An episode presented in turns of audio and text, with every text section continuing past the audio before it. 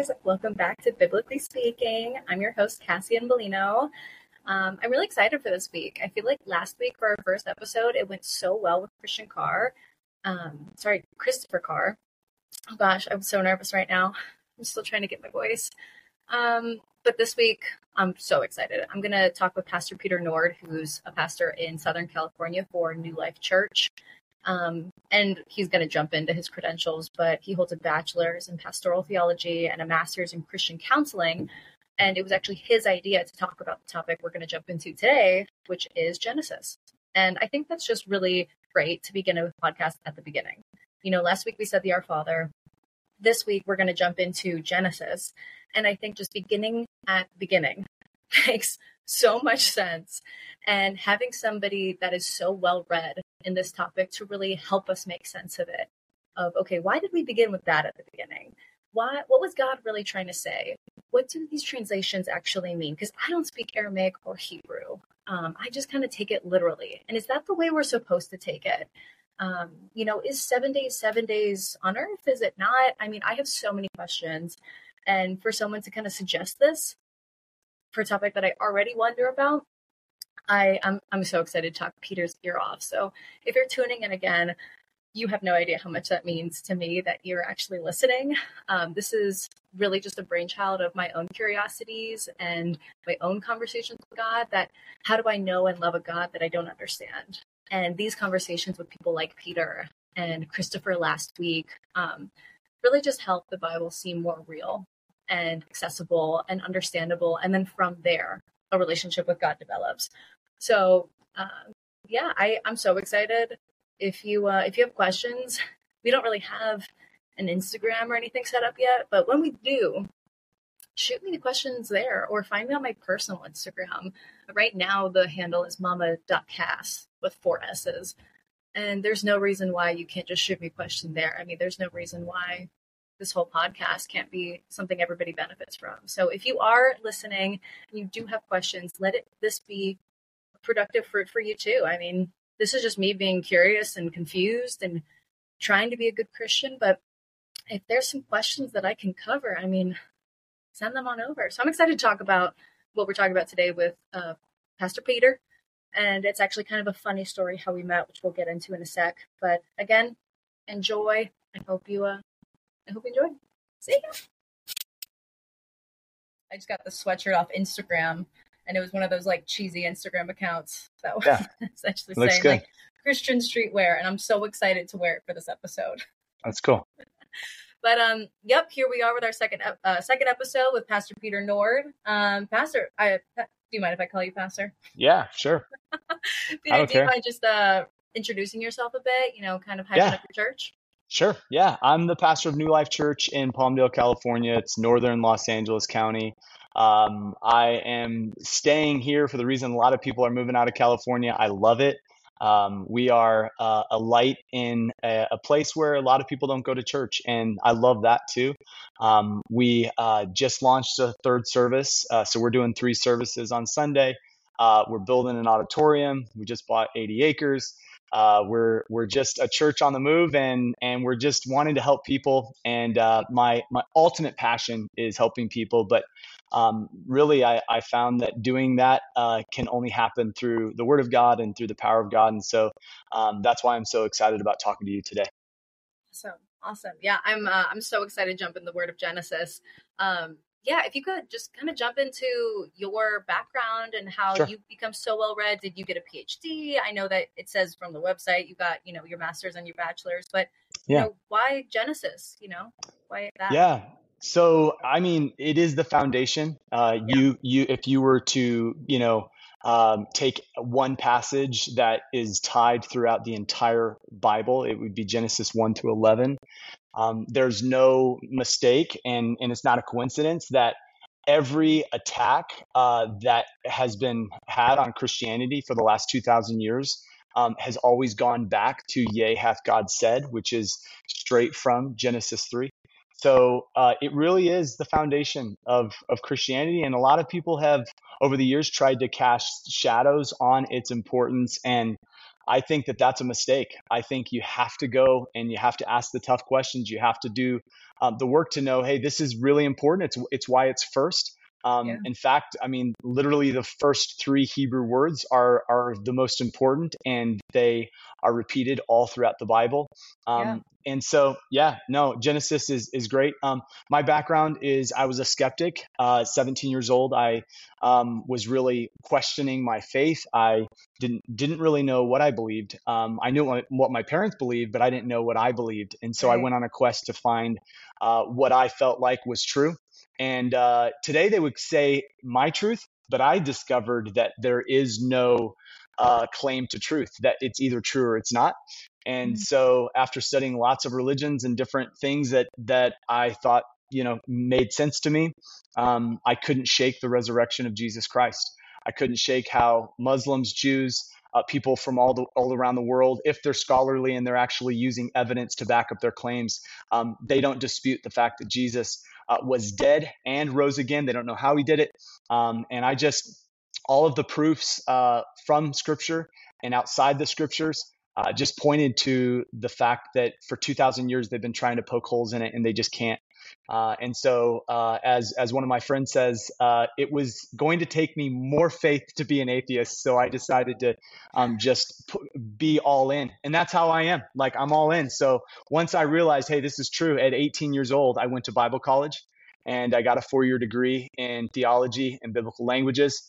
And uh, and then I went right into the ministry. I started pastoring the South Fontana Community Church. Uh, was a little young to be a pastor. I was 20 years old, uh, but I just felt like, you know what, why not? And uh, but then I kind of dialed it back. Uh, I got a, a, master's degree in psychology and counseling, and became a counselor, became a young adult pastor. Um, I, I, spoke in all 50 states to young adults uh, all around the world, and uh, really was passionate about that. Still am.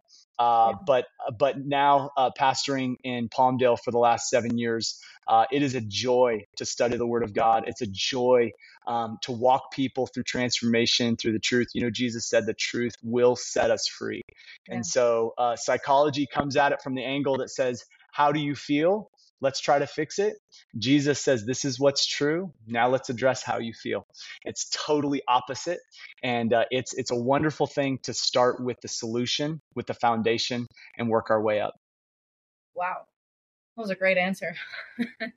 I, um, I kind of got stuck with like you have studied so many different religions and I feel like I am surrounded constantly by people that are like listen, Christianity probably good, but I need to rule out the others first. You know, I think that's a pretty normal approach to deciding what faith.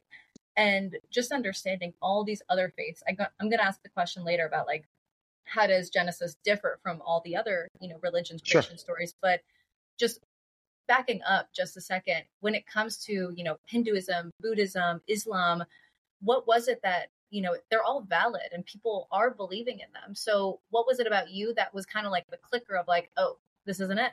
This is actually you know was there a moment like that? Yeah actually. Uh, the crazy thing about every religion is there's an element of truth in every religion. I mean mm-hmm. otherwise people wouldn't even give it the time of day right right so the, the bible is is all true but it's not all truth in the sense that it, it's not comprehensive. I mean, uh, there are things that are true about medicine that aren't included in the Bible. I think we would understand that. That there's what's called general revelation. So there's some things out there that are absolutely true that aren't in the Bible. And to that we say, okay, if if it's something that we can look at and say, absolutely it's true. And the thing that I really was interested in answering was what about the religions that predate Christianity? 100%. And when you when you think about a religion, you know, like Hinduism or Buddhism, um, you you look at the tenets of their faith and you realize, okay, wait a second. From the beginning of time, we had man and women, a woman and a man who was seeking after their creator in ways that are very similar to the religions that you see. And and it, it, was so eerie to kind of look back and and see how they were almost like a projector pointing forward to say these things are true and and it elevates our need for a savior and so the one thing that no, no other religion had was a suffering savior and so that's that is the one thing that you wouldn't expect from a man-made religion. Uh, you you you would expect the savior to be triumphant and to be glorious and to not be bloody and beaten and humiliated. And so when Like you come to, yes, when you come to Christianity, he breaks the mold of all the other religions that even predated it. And you realize, wait a second, everything that's true in those things are almost like a projector screen pointing us forward to something that we need. They, all of those religions, they create thirst for something more. Because when you try to be your own Buddha, which is essentially what Buddhism is, Buddhism is, is, is you are your own God. And Right. there are 330,000 gods in India. And again, I'm not putting down any anyone who follows those religions. What I am saying is if you take all of the nuggets of truth out and just live them, it, it, it does produce some frustration and and some frustration that hasn't really been talked about until the internet. And now you have a younger generation who are who are voicing some of those frustrations and what their the frustration is this that you can't you can't be your own savior you cannot self-fulfillment brings frustration. It's it's a futile pursuit. So so for me it was like okay they have some elements of truth. There are some things that you know confucius and and buddha and and hinduism they say that are good things. And but but now that we have scripture we look at meditation and we realize it's not about being at one with ourselves. It's about being at one with god and meditation is taking truth and emptying our soul of the lies we tell ourselves and filling it with truth and so i mean you could take every every religion around the world and and it lacks the suffering savior that we all long for we long for someone to feel our pain to know what we need and to meet that need. Only Jesus did that. And so that that's again just to kind of give you a synopsis of all the different religions. I'm I'm saying this was my this was my pursuit. This is my journey that I I saw all of them and and I was actually amazed by some of them. I learned from some of them, but n- none of them could transform me like Jesus could um, because Jesus came down to me. And here's the other thing Jesus claimed to be God, which is a big deal. He didn't just claim to be a good teacher, he claimed to be God. And then he rose again and he still lives. So, again, even if you don't believe in Christianity, you still have to ask, is he alive? Like, is is he still existing? Because Buddha is confirmed dead. You know, I mean, Muhammad, you know, a, a, a great uh, teacher, prophet, whatever you want to label him as, but he is dead. We know where he his bones are, but Jesus is alive, and so you just again you have to deal with that. The resurrection. It all always comes back to the resurrection. I mean, I, I I had a thought and it's gone now. That's okay. but even thinking about other religions and their creation stories. So since you do have this in-depth knowledge of, you know, I know loosely that Buddha Buddhism is based off, you know, Buddha who was a prince and then he saw poverty and decided to kind of seek that human experience in a way and kind of give up all earthly possessions and he found enlightenment under a tree. That's literally the extent of my knowledge. Super super Mhm. basic. Mhm. That seems very, you know, cut cut and dry, but like Mm-hmm. Genesis is like God baking a cake out of the atmosphere. You know, it's him pulling together elements that weren't there before. You know, was that kind of like the first people of that time had ever heard of that type of creation story? You know, like the first person to ever hear Genesis, were they just like mind boggled or were they like, oh, no, no, I'm used to that because I used to believe in this god Baal and Mm. his creation story was two titans clashing. Like, what was Right. the background of the first person ever to hear Genesis? What would their reaction have been? Yeah. So first and foremost, I mean, I, I again, I don't, I want to start super simple for someone who's like just coming to the Bible. Yeah. Um, Job is the first book, so that was the first book written uh, chronologically. Okay, Um, what would would the people in Moses's day when Moses was receiving the creation story, would they have been absolutely shocked by this? No, I don't believe so. I believe this was something that was that was absolutely recorded and passed down. Um, was it was it scripture yet? No. Um, do I feel like the Talmud um, and some of the rabbinical writings are extremely helpful and lots of historical evidence out there is extreme. that is, Peter. You might. okay, sorry. so the Talmud is um, traditional writings by uh, by Jewish um, Sanhedrin priests. Um, and and the rabbinical writings that that add to the Talmud um, are are just basically this growing document of things that they would add to Scripture. Uh, much like other religions add to scripture um, you know the mormons have the pearl of great price and um, you know the the um, you know uh, muslim tradition has lots of different writings obviously the quran but but you would look at that scripture and saying oh that's great. That's a historical document. We i would look at scripture as it is the it is the god breathed word meaning it's exactly what god wants for us. It's been preserved. It's literal.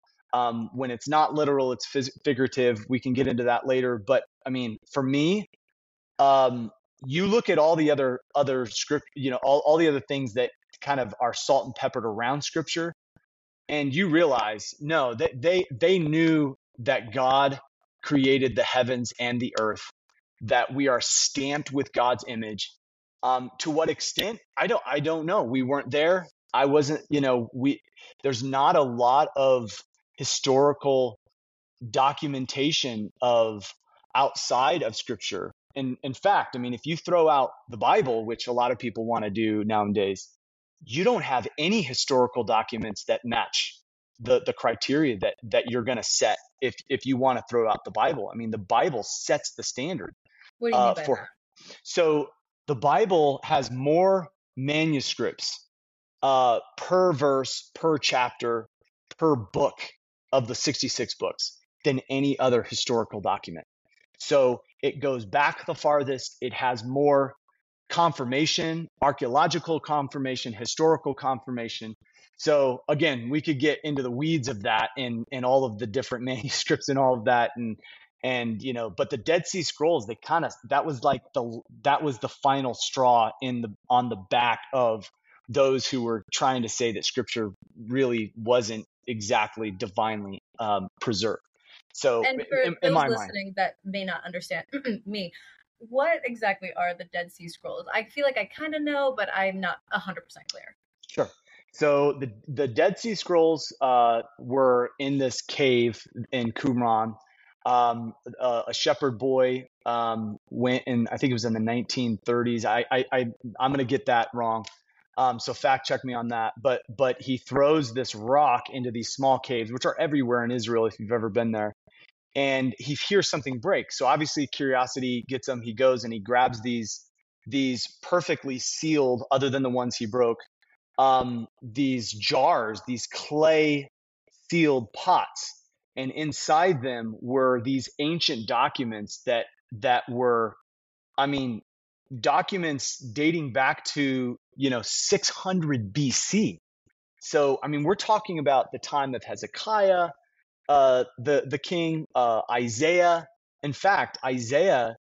I mean, everything that you took from those those ancient scrolls and matched them up to what we had, you know, two thousand years later, they match. They, they're a perfect match. So again, that's just one of many examples. And if you go to the uh, Jerusalem um, Museum, uh, downtown Jerusalem, it is fascinating. I mean, the evidence is overwhelming uh, for Scripture. So again, a lot of people would say, well, what about this? What about that? I mean, you know, you could debate it, and it's been debated for centuries. But um, if you're just stepping back and saying, okay, bring me the evidence, like bring me the evidence of you know and and you put all the evidence on one side for either claim that that the scripture's been tampered with and changed over the years and yeah. constantine made up a bunch of stuff i mean that just the evidence doesn't match that yeah. and so i'm i'm i've always said to my young adults truth fears no question Yeah. So if you have evidence, you know, bring it to me. Like show me the proof because you know the truth always wins and sometimes it takes a while but it, the truth always wins and it doesn't have to be manipulated um, it's it's something that you can just kind of rest in you know? Yeah. Yeah i absolutely agree that the bible can be absolutely debated but i think it was what jordan peterson he had some PowerPoint. You know, he's great, but he like aligned every single part of the Bible. This is be within the Bible, not outside, but mm-hmm. everything mm-hmm. in the mm-hmm. Bible that really connected itself to the beginning. So the you know, there's a cross reference mm-hmm. in the hundreds essentially that really said, you know, what happened before. And I'm not too familiar with the prophets and Isaiah and Elijah, but what was already said perfectly matched with what happened and what was fulfilled. Um, yeah, that's that's incredible. Just like backing up. So you yeah. said that people you know, with Job. Um, mm-hmm. People in Moses uh, Moses's day, they would have heard Genesis, you know, that's God breathed word, and they would have been like, oh yeah, no, that totally checks out. You know, I can get on board with God, you know, whipping up an earth with his hands, you know, in a matter of seven days. Was that because what was their belief before that? Well, yeah, and let me answer what was their belief before that. But let me also say that it was in a time where they did not have the written word. So God interacted with people in a different way. Um, and Peter even said this in Second Peter 1 that we have a more sure word, more sure than Jesus standing right there and saying it. And he said, because you can forget what someone said. I mean, I forget half of the things I said last week. Right. Your mind has a way of losing some of that. But when you write it down, and 140 times in scripture, it commands us to write it down, write down, write. He told prophets, priests, and kings, and moms and, and dads to write down what he was saying. So, which is why we have the word of God. So, I think the reason that w- the, the first thing before we talk about what they believed before is the fact that God was actively like thundering from the clouds and i mean it was he was his presence was visible and literal in the sense that i mean they just saw it. I mean so so when it says in the beginning god it's like oh okay well i mean that's we we we see we don't see him but we see the fiery pillar at night and we see the cloud by day. I mean you know, even fathom that. Uh, yeah, it's wild. It's wild, but it was a different time period in the sense that God was literally interacting, and you were hearing the voice of God literally, and and it it, it scared them so much that they told Moses and Aaron like, "Hey, wait a second, we can't do this anymore. Like our children, like we, you have to be, you have to be a representative. You have to be a mediator between us, between us and God." And this is where the story of Jesus comes in because Jesus is our final mediator. He is a better Moses. He is a better Adam. He's a better David. He's a better mediator between God and man because he is God and he and he was man. So again, everything points toward Jesus and I would even say and some people might get extremely like bent out of shape at this, but I believe that even things outside the Bible point to Jesus. And I just, again, that's my own personal belief, but I believe that every religion and every book and everything that honestly we look at is, is super interesting.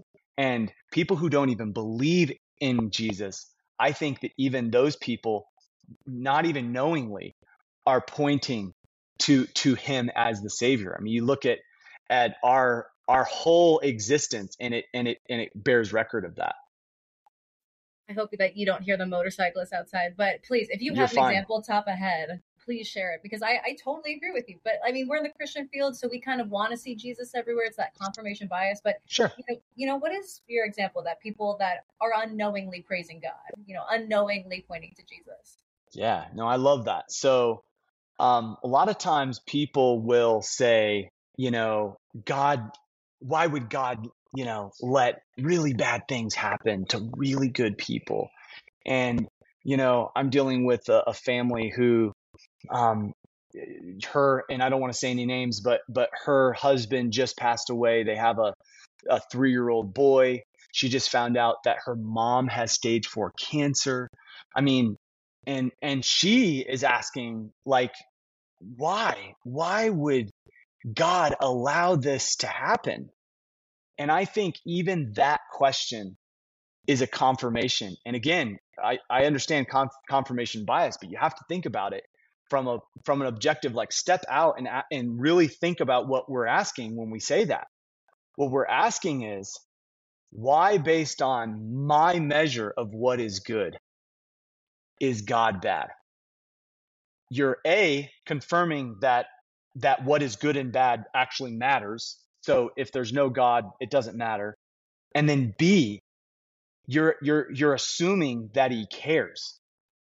And if he does care, then he has to somehow, some way right the wrong of sin. Sin entered the world, it corrupts everything. So what so ultimately what we're asking is why isn't God doing anything about the sin problem? Because cancer and all of the things in our world, that's not God's original design. You go back to creation, his original design had none of that, right? So so we're the owners of the new Ferrari that wrecks the Ferrari and then blames the Ferrari, right? We're blaming God for something that we ruined. And yet God says, wait a second, that inside that question is a longing for belonging. What we're really asking for is we're asking for God to understand our need and to somehow enter into this need and somehow, some way, not just understand and have empathy, but somehow right all the wrongs. And that is who Jesus is. Jesus is the one that came down to us. He suffered. He didn't come down to us all aloof, like, you got problems, I, I don't. He brought heaven down to earth and he entered into our mess. He entered into our sin yeah. and he felt our pain. He was yeah. in all points tempted like we are, yet without sin. And he felt all of the infirmity, he felt all of the pain, and he still died. And he is in the process right now of continuing to bring heaven down to earth. And he is going to right every wrong, but it's in his time. You say, well, what time is that? All of eternity. So we look at our existence 80 years. God has all of eternity to have the last word and to bring justice to all of the pain and suffering. And so in in a question as common as that, we see the answer is Jesus. And that's not confirmation bias. That's you you don't have any other answers outside of Jesus. You, that that that that will that will meet that deepest need. Yeah. Just jumping into time. I mean, that is one of the hardest concepts for us to really understand is the that God created time, so he exists outside of it. And that's why this concept of eternity and the concept of creating the world in seven days, it just seems unfathomable for us. So I, I, love this explanation. I love that every question I ask, you know, we just go farther down this rabbit hole. But just to, you know, bring us back to, you know, people hearing this, yeah. just to give us some context, is if I was experiencing God's fiery pillar, which I truly, that could be a whole different conversation of how people experience right, God. Right you know, yeah. I I thought this was how they did. You know, we wake up and we go to work and then we right. watch Netflix. So like that's how we experience God, right? No, I um. Yeah. So they were hearing this God breathed word. They were seeing God, but then Moses was like, actually, it was this way in seven days. You know, he heavens and earth, and then he land, and then he water. Were they like, okay, you know, this is kind of similar to what I thought before, which was what yeah, I mean, again, we weren't there. I don't know exactly how they okay. felt about it, but I will tell you right now that if we would have been in their shoes, I don't I don't necessarily think we would have questioned that. Um here, here's here's why. We think of the miraculous in terms of past tense like God used to do miracles, you know? Okay. He still does miracles, but we don't recognize it, right? So so a lot of people think, you know, well, I, I asked God to help me, you know, I prayed and and he just didn't come through for me or whatever. And I, I hear that all the time as a pastor. Right. The reality is, well, well, how? Like, how did he not come for, through for you? Like, like, did was there, you know, was there something that you had an expectation of that he didn't meet because that's a different conversation you know could, could it have been that he prevented something miraculously that was going to happen that didn't like that game is an infinite game that you can't play because we're finite players. Right. So so I, I think for them, again, putting myself in their shoes, I think that they saw the miraculous all around them and the supernatural all around them. And so to hear the miracle of creation would have just been one more miracle. And again, not to say that it wasn't faith, it is faith. And by the way, I will give whoever wants to debate creation, I will give them this that from one angle, you can look at it and the evolutionary process makes a lot of sense from that angle with all of the all of those details. But you cannot place that onto scripture because everything else falls apart. So if God stamped his image onto us, yeah. that cannot be progressive because that's not how God works, right? The miracle of life happens immediately. And we know that because we see it happen all the time. I mean, the spark of conception is a beautiful thing. And ask any parent, like it is a miracle. It is an absolute miracle. And dreaming. I mean, we know more about the stars and the universe than our own dreams. It's a miracle that we have this whole world when we sleep that sometimes is wacky and crazy, but it's it it's a world inside our head and we're still trying to figure all that out. And so the reality is there's miracles all around us, but Satan tries to tempt us and doubt us or cause doubt within us that says, you know, maybe it wasn't so miraculous after all. And if he can get, if he can pull on that one thread, the whole sweater unravels. Yeah. Okay. Yeah, that definitely makes sense. Um, I'm just going to do a pause right here. We could take this yeah. out, but I was just curious, sure. Historically speaking, and I, I don't want to ask a question that you don't know. Um, but yeah, I was provoked to have this podcast because I heard somebody that wasn't very Christian, but more into the books, essentially say, you know, before the Genesis Christian story, there was this other religion. Um, mm. And it was this type of God, and it was this type of mythical story, you know, and you know, the pagans and the women that worshiped gods, like all the things. So I know, I just, I don't know when that was in the timeline of the Bible. And so I am curious if I was, you know, praising like a female god or I was praising like a Zeus, was that, you know, that creation story is of violence and it's of oppression and, you know, just being simply more powerful. So that, that deemed them the god. Whereas with Genesis, it's of love and creation and cultivation and miracle, relationship, um, and relationship. You know, I don't want to, you know, go outside your, you know, knowledge block, but if you do, I mean, shed some light to me on just like what people, what kind of existed before. If you yeah, feel comfortable. So, no, absolutely. And I, here's the thing. I mean, I'm not. Uh, there are so many people that are far more you know, skilled and understand this far greater than I do. But yeah. I will tell you this right now that the the whole idea, and I love Elon Musk. I love a lot of the things that he says, but the whole idea that like we're in a simulation and there are, you know, multi-universe, you know, possibilities where it's like this is our god, but other people have other gods and other planetary, you know, it's just there you know, th- again, you can build all of these possibilities outside of the scriptural account, but it still doesn't take away is the scriptural count true? You still haven't answered that. So again, right. you can build things outside of it and you know did did did god like for instance one of the theories is you know the gap theory where you know god had there was a whole nother human race in between genesis 1 1 and genesis 1 2 and I mean, there are you mean like hundreds. yeah, like there are honestly, and we could go.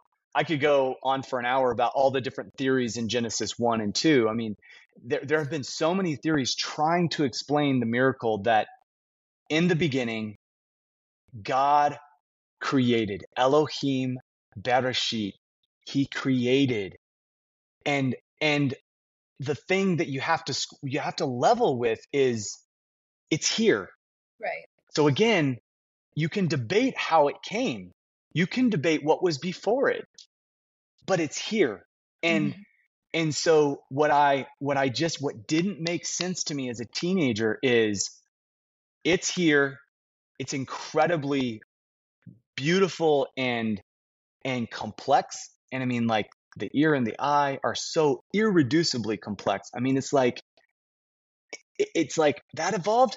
I mean, so it didn't work for millions of years and then all of a sudden it did. Like it just it didn't make sense to me. And again, maybe it makes sense to other scientists and all of that, but again, you know you you have this one theory that fits everything like like it literally fit, checks all the boxes and yet we constantly want to go outside of that theory and ultimately i think the reason why i wanted to go outside of it is because i didn't want to be accountable to him mm-hmm. it's it's not a matter of intellectual ability it's a matter of personal accountability and if we're Absolutely. really honest if we're honest with ourselves we don't like a God that we can't, and I know that's a double negative, we can't manipulate. We, we, we want a God that we can say, well, I'm just not that way, or I don't do it that way, or that's good for you, but not for me. And whenever we step outside of our creator and we become, as the creation, the one that calls the shots about how we are to operate, then what we're really saying is, I want to be my own God. And there's only two there's only two choices. Either god is on the throne of our lives or we are. And you, and you can you can name any religion you can name any we could talk about any possibility. There are limitless possibilities but those are the two choices on the on the shelf serving god or serving self so i mean this might be a hot take and we can speak as freely as we want this podcast is truly my questions i'm not trying to assume sure. or speak to anybody but does that mean like you don't I don't want to say you don't believe in evolution, but like I think that there is an overlap. I don't think science excuses God's presence. I think it creates like it for formulates reason in our human mind, but you know, yeah. I I have a hard time reading Genesis and my logical mind wants to wants to picture, you know, God whipping up earth and heaven and Adam and Eve and I don't want to talk about Adam and Eve in this podcast, maybe in a future one, but really sure. just what it was, you know, where does God's creation end and where does our understanding of dinosaurs and evolution and you know the millions and billions of years ago and the epochs where does that begin and does that have overlap and i you know hmm. i've heard i ask everybody this you know and no one really has an answer because we all wonder the same thing we want it to relate but i think no one can find the bridge and i was just kind of talking about this with friends of you know was it this might sound so silly but really was it just like a bubble of Eden and like a bubble of this creation while evolution was happening, or was it happening at the same time? And you know, uh, a day for God was like millions of years for us, and Adam and Eve was the culmination of evolution from the human terms. But you know, God doesn't want to talk about evolution; He wants to talk about His creation. So that's all He's going to mention in, in Genesis. You know, I'm really trying to like. I know that science doesn't dis- I know that science supports God, and I know that God doesn't try to dispute science. And sure. I'm not trying to separate either one of them. But it, I yeah. do think that we evolve as species. We continually improve. We continually, of you course. know, you know, the better. Oh my gosh, why can't I think of it? You know, you're going to mate with the best version. You know, it's you know the worst sure. versions are going to die off. So yeah. I think evolution will happen. You know, it's not saying that it's ungodly, but also how do we get a fully formed human? You know, how do we get a fully yeah. formed seed creation? Is that you know, in your opinion, and again, like not trying to pin you down on anything, but sure. do you just think that when God was saying he's creating the heavens and the earth, and that was kind of just loosely saying over the billions of years evolution, you know? Yeah. Well, I mean, there are there definitely you need to d- distinguish between macro and micro evolution. I mean, I, am I'm, yeah. I'm talking with the creation story, the macro evolution, meaning like there was like an amoeba or a big bang or something was like you know these particles that just happened by chance just happened to kind of form together chance uh, again you, you know could, could, god have done that um, absolutely he could have. I don't believe he did. Um, and again because you have to go to the fact that he stamped his image onto us. We are image bearers and the first two chapters. I mean if you want to parse that out properly and and you would even Jewish rabbis would agree with this. You have you take the first two chapters of Genesis, you have to come to the conclusion that that is God saying, I am well pleased with the the reflection of me in them. So again, the amoeba, how does that reflect God? Right? And so uh, macroevolution, again, I have really good friends that, that believe that God created the, you know, that, that he caused the Big Bang or he caused the amoeba and then, you know, everything's developed. I, I absolutely, I mean, he would be crazy not to believe in microevolution in the sense that, I mean, I have a golden retriever. His name's Kobe. And the reality is golden retrievers, uh, retrievers weren't in the Garden of Eden. I mean, I'm, I'm sorry, they weren't. Uh, they evolved as a species specifically in Scotland to go hunting, but that's beside the point. I mean, you know, you look at dogs, you look at lots of other things that have evolved over the years, but that's micro. We're not talking about like popping out new eyeballs or, you know, growing tails or massive mutations. And so again, you have to ask the the you know what type of evolution and then the other thing you have to ask is um, are we are we really okay with saying that the world is billions and billions of years old? And again, that's a big question to ask. I'm not saying I have the answer to that. I think that's a really tough question. That's something that I think, you know, is it there's there's a lot of evidence on both sides of that. But but everything will kind of come down to okay, okay, then how old's the earth? Was there a flood? All of those things. Um, but but I, I like to I like to stay with, hey, God created us he created us in his image with a specific purpose. Now let's live that purpose out. Um, again, the origins are incredibly fascinating. I think it's I think it's a wonderful discussion. But Deuteronomy 29, 29 does tell us that there are many mysteries that that do not belong to man. They belong to God. And oh. so and so oh. the mis- these mysteries are sometimes things that we want, but they don't belong to us. They belong to him and it's what makes eternity so fabulous. Uh, and I'm looking forward to to exploring those mysteries. But yeah. but a lot of times I can get sidetracked from my personal accountability for my purpose right now. I'm not saying we're doing that right now because I love the discussion, but I mean sometimes it can be a little bit of a sideshow because God has already revealed to us everything we need to live our lives the way He intended. For right now. For right now. Um, yeah, because people, you know, 50 years ago had a way less understanding than what we do today, but still, that was how much God wanted them to know 50 years ago. Exactly. Yeah, that for sure. Actually, mind boggling. That kind of like excuses all the questions of like, when was the Big Bang? How old is the Earth? You know, with the when he took the rib out of Adam and made the woman, you know, was that a surgery? We don't need to know. And we're not supposed to know until we do know. And God will decide right. when we need to know. That is that's just the faith, you know, that's just when God, it's almost like that default answer of like, yep. And that's why we have faith because you're not, until you know, you don't, but you should still believe, even if you don't know.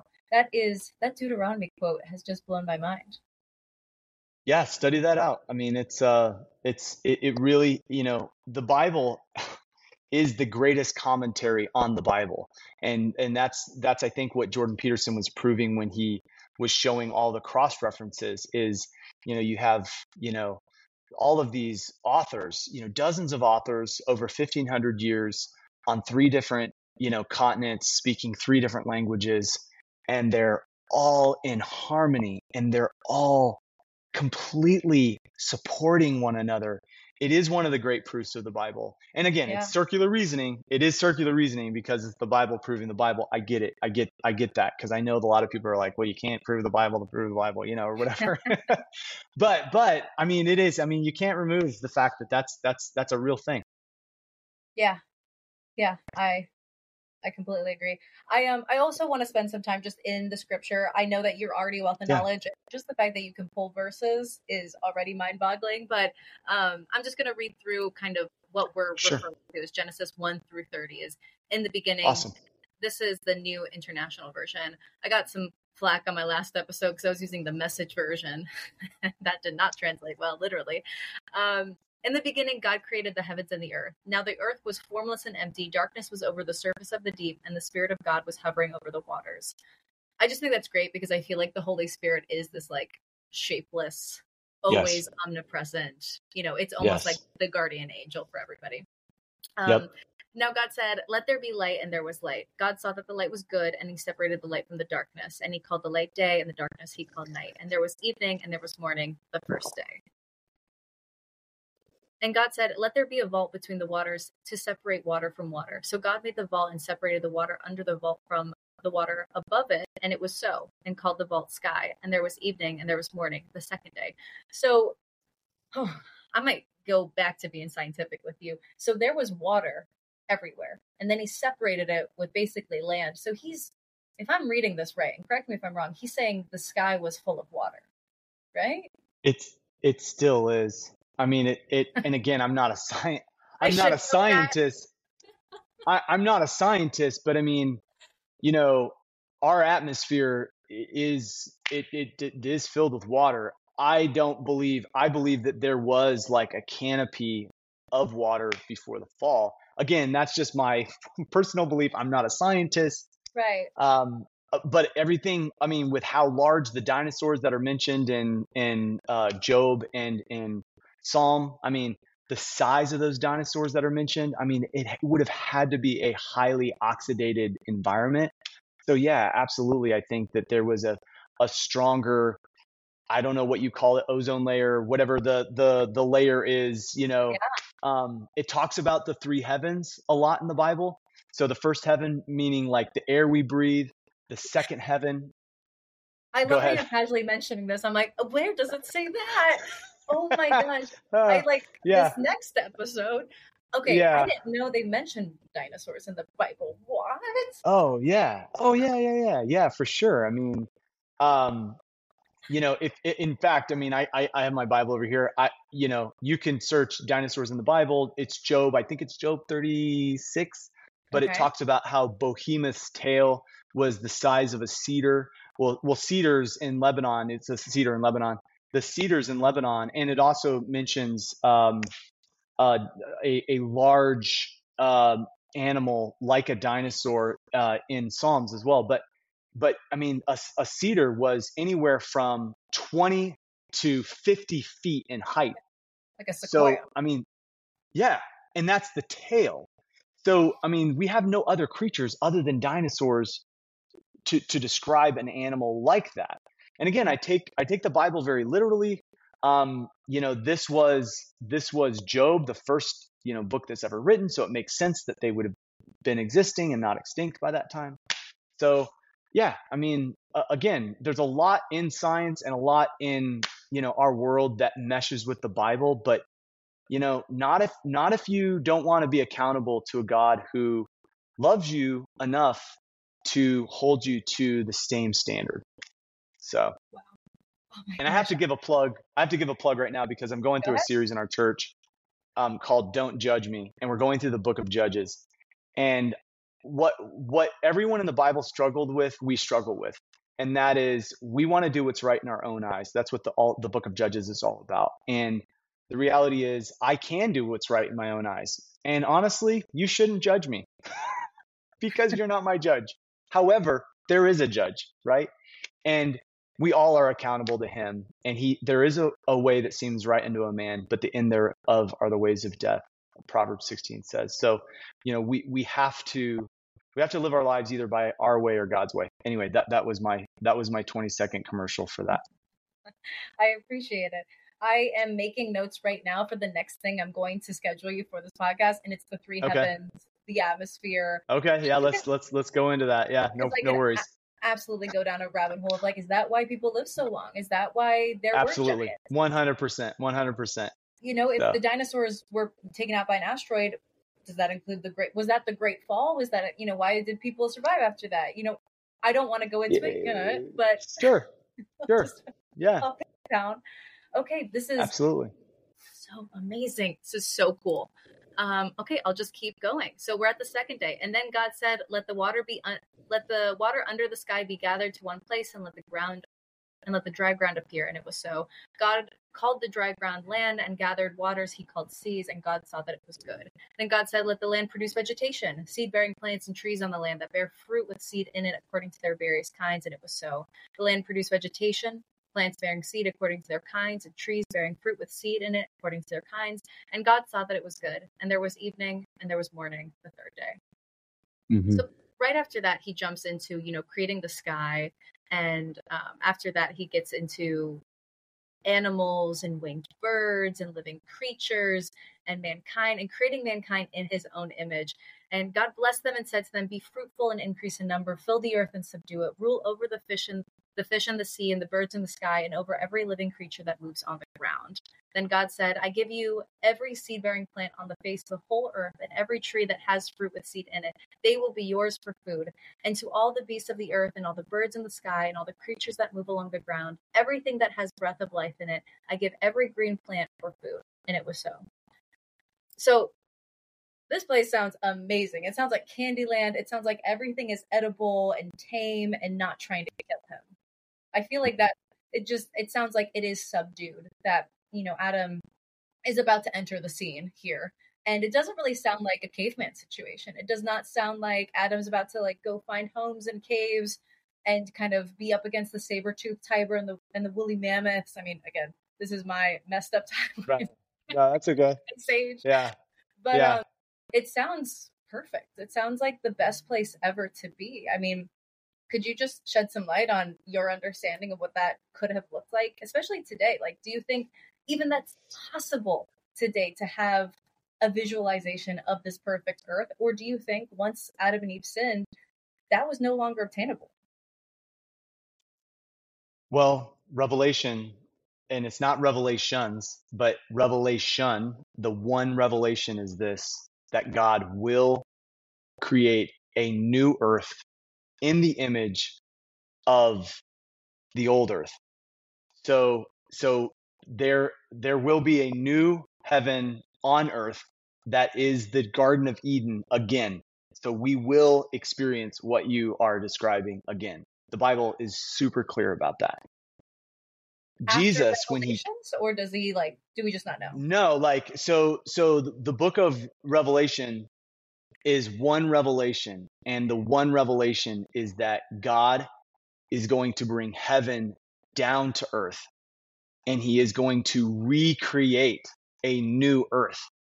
Um, that is that is this that is the revelation that that God will will restore the earth to its original state and better than it was is is how it's paint the picture that's painted um, so that's going to happen. But let me let me let me just take you through some of what you read because it will describe this what seems like utopia.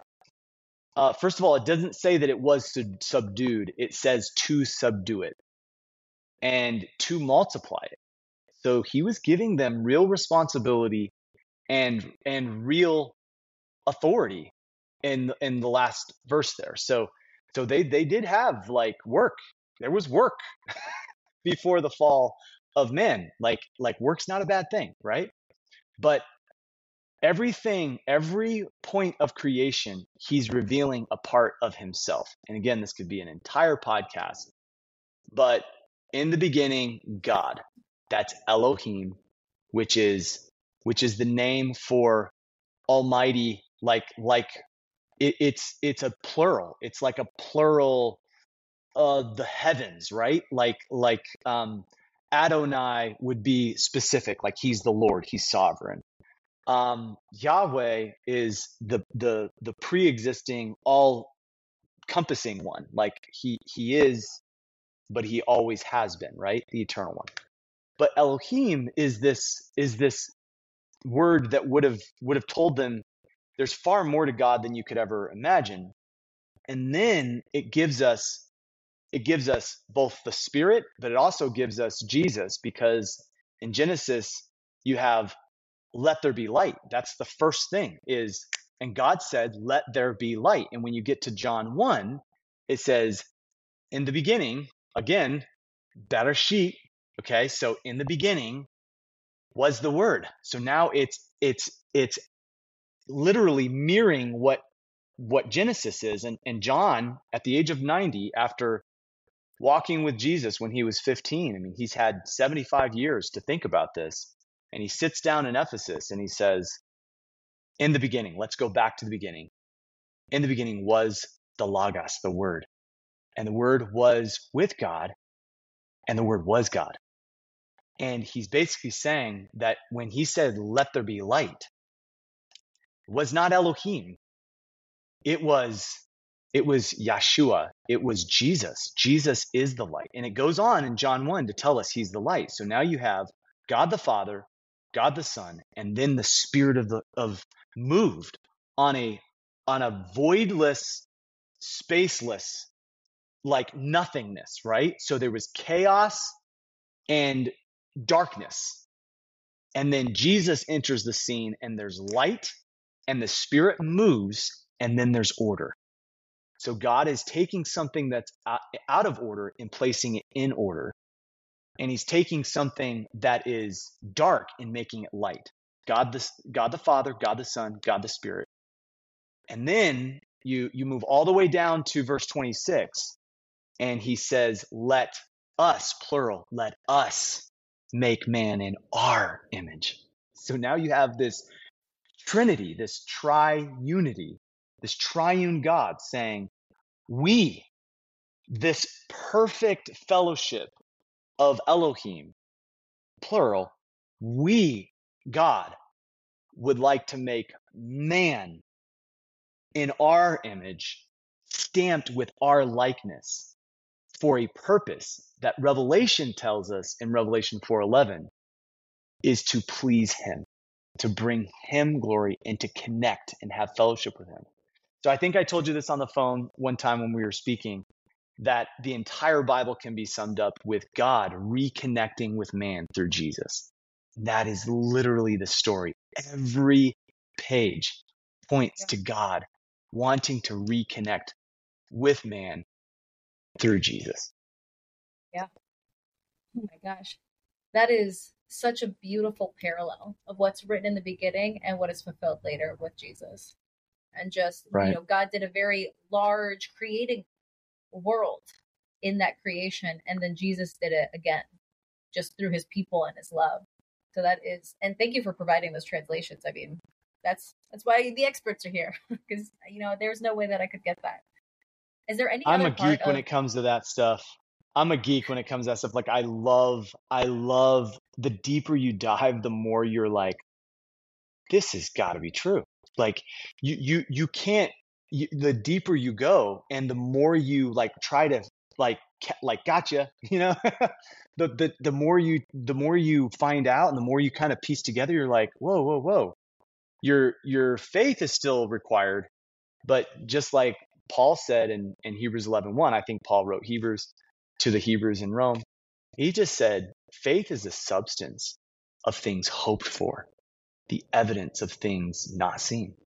And so it really it gives you this evidence like, oh wow, you know, this is this is the evidence of the things that I can't see, that I can't know. Oh my gosh. It's just like too it's so much. It's so hard to just immediately react to. Like it truly is something you need to like marinate in and sit with because it is so sure. much. And I think just like Genesis does hold that power. And I think every single book after mm-hmm. really just does support that one claim that the whole Bible is Jesus reconnecting God with his people. And I mm-hmm. think that's why we start with it. I mean, it is so powerful. I I'm reading it from a very basic Christian level, but did I miss any part of Genesis that deserves more spotlight?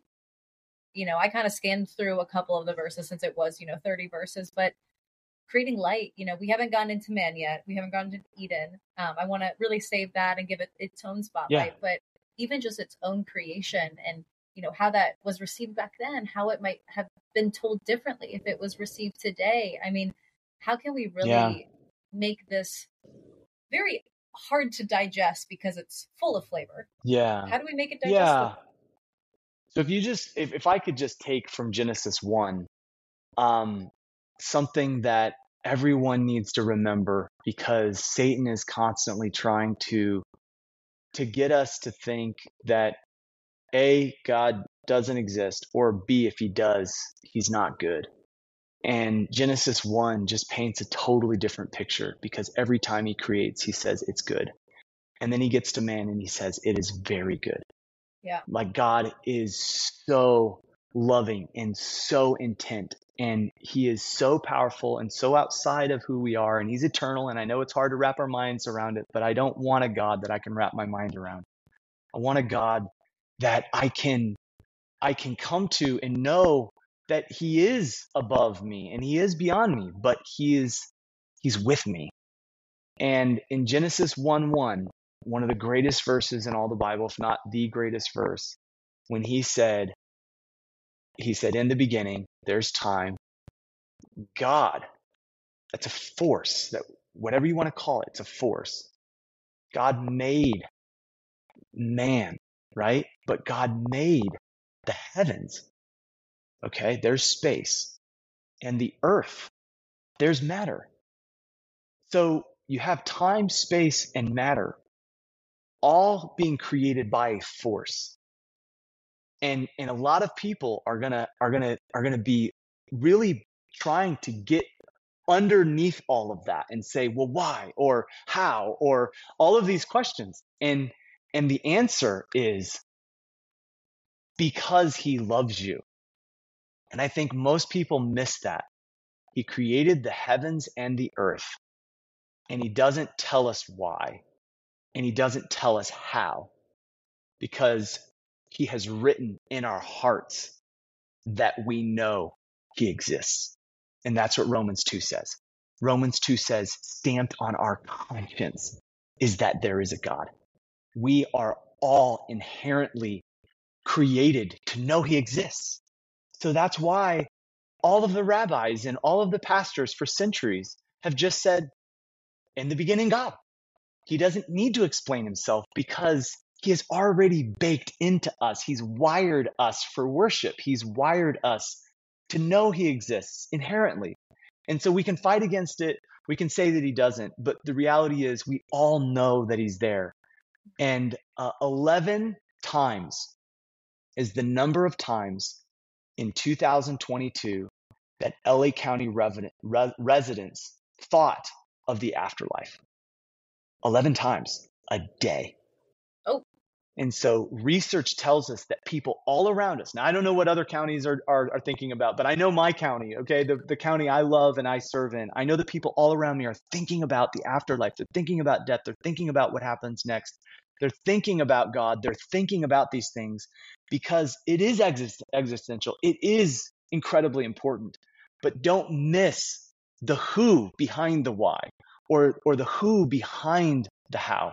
And yeah. it's a God who is loving, who has created us for relationship, and he has stamped his image on us and in us. And his purpose is unchanging, and his care for us and his loving kindness for us is unchanging as well. And so it's just Genesis 1 is just him saying, We're in this together with God, and he wants fellowship with us. And the only way to, to have relationship with him is through his son. I can't help but think about you at 17, you know, kind mm-hmm. of living this lukewarm Christian life. You know, me two years ago, living a lukewarm Christian life and wanting to know God, but not, you know, yeah. not confirmed but still within our conscious wanting to know the answer, worth enough mm-hmm. you to explore so many different religions, worth enough for mm-hmm. me to continue asking questions to now we're on a podcast. And I think that if we go back to the original purpose of this podcast, it's for the person listening right now that's like, you know, I'll give it a I'll give it a go. I'll give it a chance. And I just think it's really important. I feel like what you're saying is like there's a reason you're giving it a go. I, there's a reason you're even considering it. It's because that stamp of consciousness, that stamp on our consciousness, sorry, is that living seed within us that God originally mm-hmm. placed when He intentionally created the world. Absolutely. Absolutely. Well said. I mean, you said it. I was just trying to make sense of it in my mind. I um I want you know, I'm definitely going to follow up with you on so many more topics because you've already been sure. a wealth of knowledge, Pastor Peter. But, you know, how do we, you know, I just want to give you a chance. You know, how do you want to plug, you know, New City? How do you want to plug New Life and, you know, get people yeah. connected with you if they have questions? Because I don't have the answers. That's why you're here. So people, you know, if they can, if they want to, you know, how do they get Yeah, more questions? I'm sure people are going to have questions and maybe some anger, which is totally valid, but where can they redirect it? And and if it can't be at you, I'm not trying to, you know, put a Yeah. target on your back. Where do you, where would you direct them?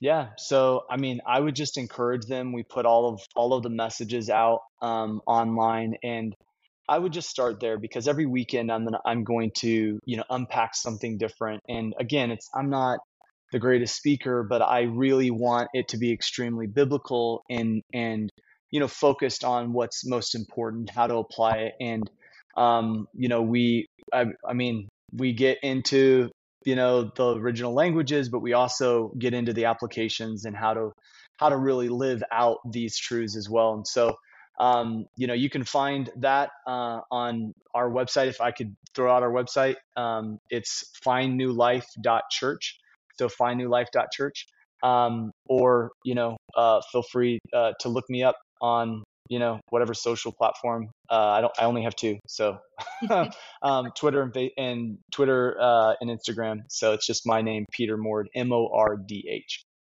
So Cool. that's Cool. Thanks for yeah, making yourself public. I I really hope that this triggers a reaction in people, even if it's maybe not eagerness and joy and happiness, but if you are sitting here right now, maybe thinking like, I didn't agree with that, like you deserve an answer. You deserve a response, and maybe it's from Pastor Peter, but maybe you know, I what would you tell, I guess, your 17 year old self if you kind of listened to this and was like, nope, uh, that pisses me off or whatever? Where would you tell them to go? Would it be to a Bible study or would it be Google? Or, yeah. Well, if it pisses you off, that's probably good.